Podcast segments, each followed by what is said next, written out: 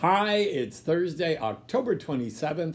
On this date in 1858, our 26th president, Theodore Roosevelt, was born, who said, Do what you can with what you have where you are. Immerse yourself completely today. Take risks. Who knows what the results might be? It's the best way of rocking and rolling.